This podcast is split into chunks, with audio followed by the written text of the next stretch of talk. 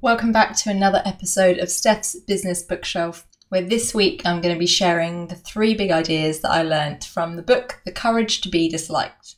Bit of a different one this week. This is a much more philosophical book, which goes into the depths of Adlerian psychology. Keep listening to find out about determinism, around the tasks of each person, and how all problems are interpersonal relationship problems. You're listening to Steph's Business Bookshelf, doing the reading so you don't have to. Before I start, as usual, a little bit about the authors of the book.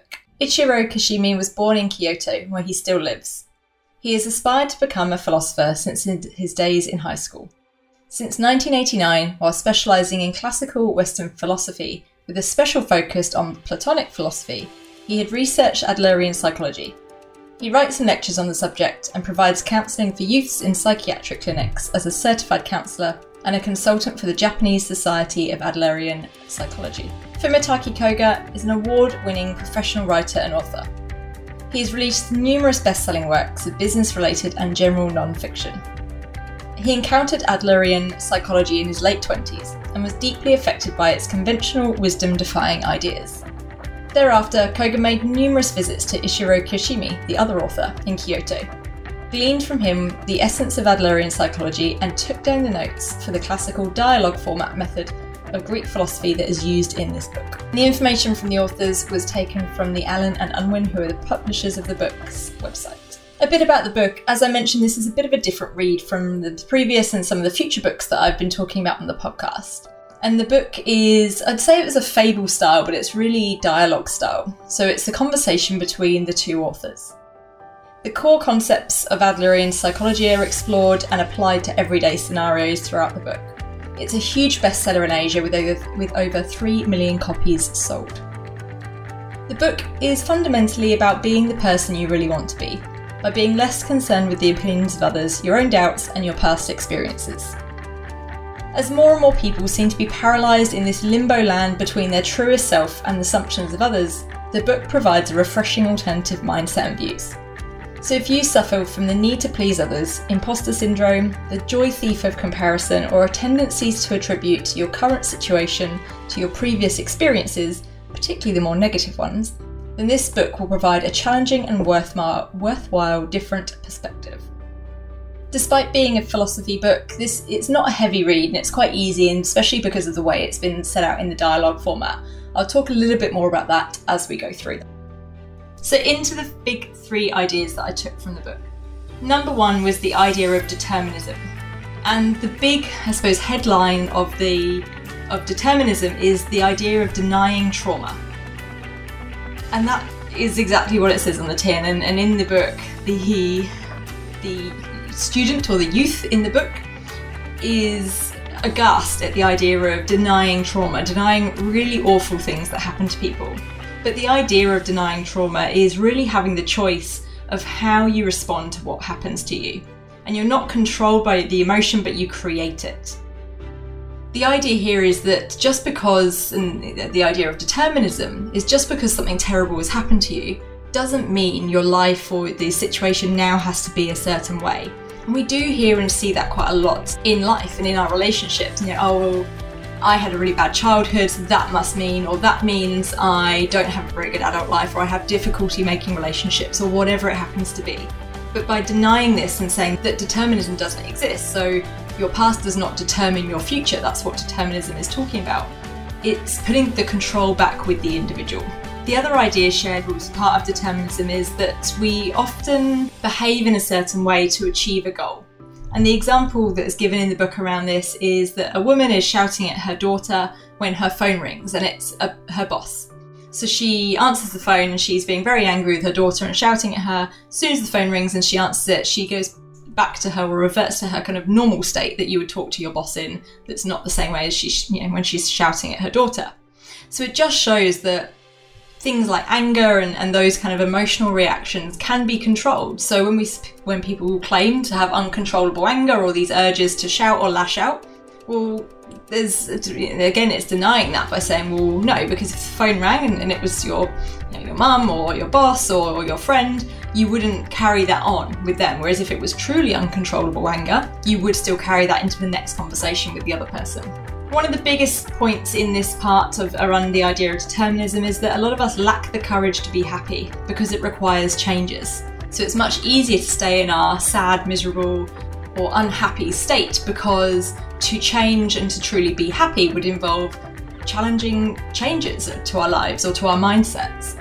There's another example shared around a person who says they want to be a novelist. They talk about it all the time, they talk about how they want to write books and they want that to be their, their destiny, but they continue to make excuses as to why they can't, or they don't have time, or they're too tired.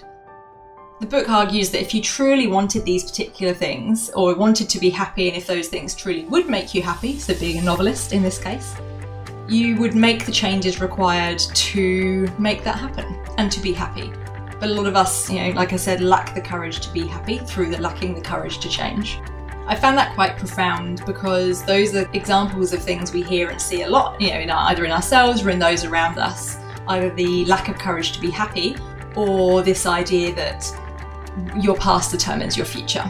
I know at the same time those are things, particularly the te- determinism element, that pe- some people would find really challenging, and maybe even just hearing the podcast people would find that quite a challenging idea. So I do encourage you to, to read a bit more into that. The first big idea was the idea of determinism. The second big idea is the idea of tasks. And there's three main tasks that Adlerian psychology talks about. I'll talk about those in a second. But the fundamental practice here is that each of us has our own tasks and we shouldn't interfere in the tasks of others. And those three tasks, like I mentioned, are work, friendship, and love. One of the important points in tasks is not looking for or seeking recognition, because that then interferes in the tasks of others. Because if, we need others to recognise us or revere us or, or celebrate us, we are worried about what other people are doing, not what we are doing. And that we should focus our tasks on the service of others. This is where it gets down to the idea of true freedom, including the courage to be disliked. And this isn't about being bad or doing bad things to other people because that wouldn't be in service of others but not needing other people's recognition or reward or status to feel like we have contributed because uh, ultimately it comes down to us contributing to others. So that's big idea number two in the tasks, and particularly in the idea of focusing on only our tasks our work, our friendship, and our love. Big idea number three is that all problems are interpersonal relationship problems. And I'd imagine just by hearing that title, there's a few people going, "Yes, that is correct." uh, and when you when it when you boil down most problems that people are having, it does come down in some way, shape, or form to a relationship with them and one or many others. The book and the Adlerian psychology element of this un- argues that most interpersonal relationship problems are undone by first accepting yourself, and particularly accepting yourself as you are. It talks about how a lot of the time we use these things as protection tools to not accept or admit or face things. For example, saying uh, a comparison to others. So saying that, oh, my boss is unreasonable, therefore I can't do my job well. Mm, no, you have control of how well you do your job. Blaming others and comparing yourselves to others, you know, particularly those who don't have a difficult boss, in your opinion, is is irrelevant because you can control how well you do your work. The idea I really liked in here is that you're the only one who's worried about you, and you hear that a lot, particularly with people who suffer from things like imposter syndrome or procrastination, or people who don't go through with things and don't kind of live their truest lives or live their truest self because they're worried about the opinion on, of others. Generally, people are just worried about themselves. You are the only one who is worried about you. If we think about that a little bit more, think like that a little bit more, you would probably do more things that you want to do. There's a quote in the book that I've shared in the show notes, which is We cannot alter objective facts, but subjective interpretations can be altered as much as one likes. And most of our environment and most of the things around us are purely subjective. So if someone doesn't like something, well, that's their opinion. It's, it's subjective, it doesn't matter, and therefore you should care about it less.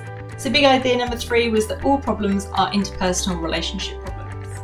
So, those were the three big ideas I took from this book. Number one was determinism, and particularly the shunning of the idea of determinism. Number two was tasks and focusing on our own tasks of work, friendship, and love. And big idea number three was that all problems are interpersonal relationship problems. I really recommend this book for a different view of psychology. This is moving away from the Jungian or the Freudian ideas of psychology and sits in a bit of a different school. I recommend it for confidence and I recommend it for challenging a mindset, and particularly if you've been quite stuck or if you know someone who's very been very stuck in where they are and their mindset and their position on life or their existence or their challenges. This will be a challenging read because it will suggest that they are wrong to a large extent in the way they're thinking, but it will be incredibly powerful should they take that in, reflect on it, and think about it.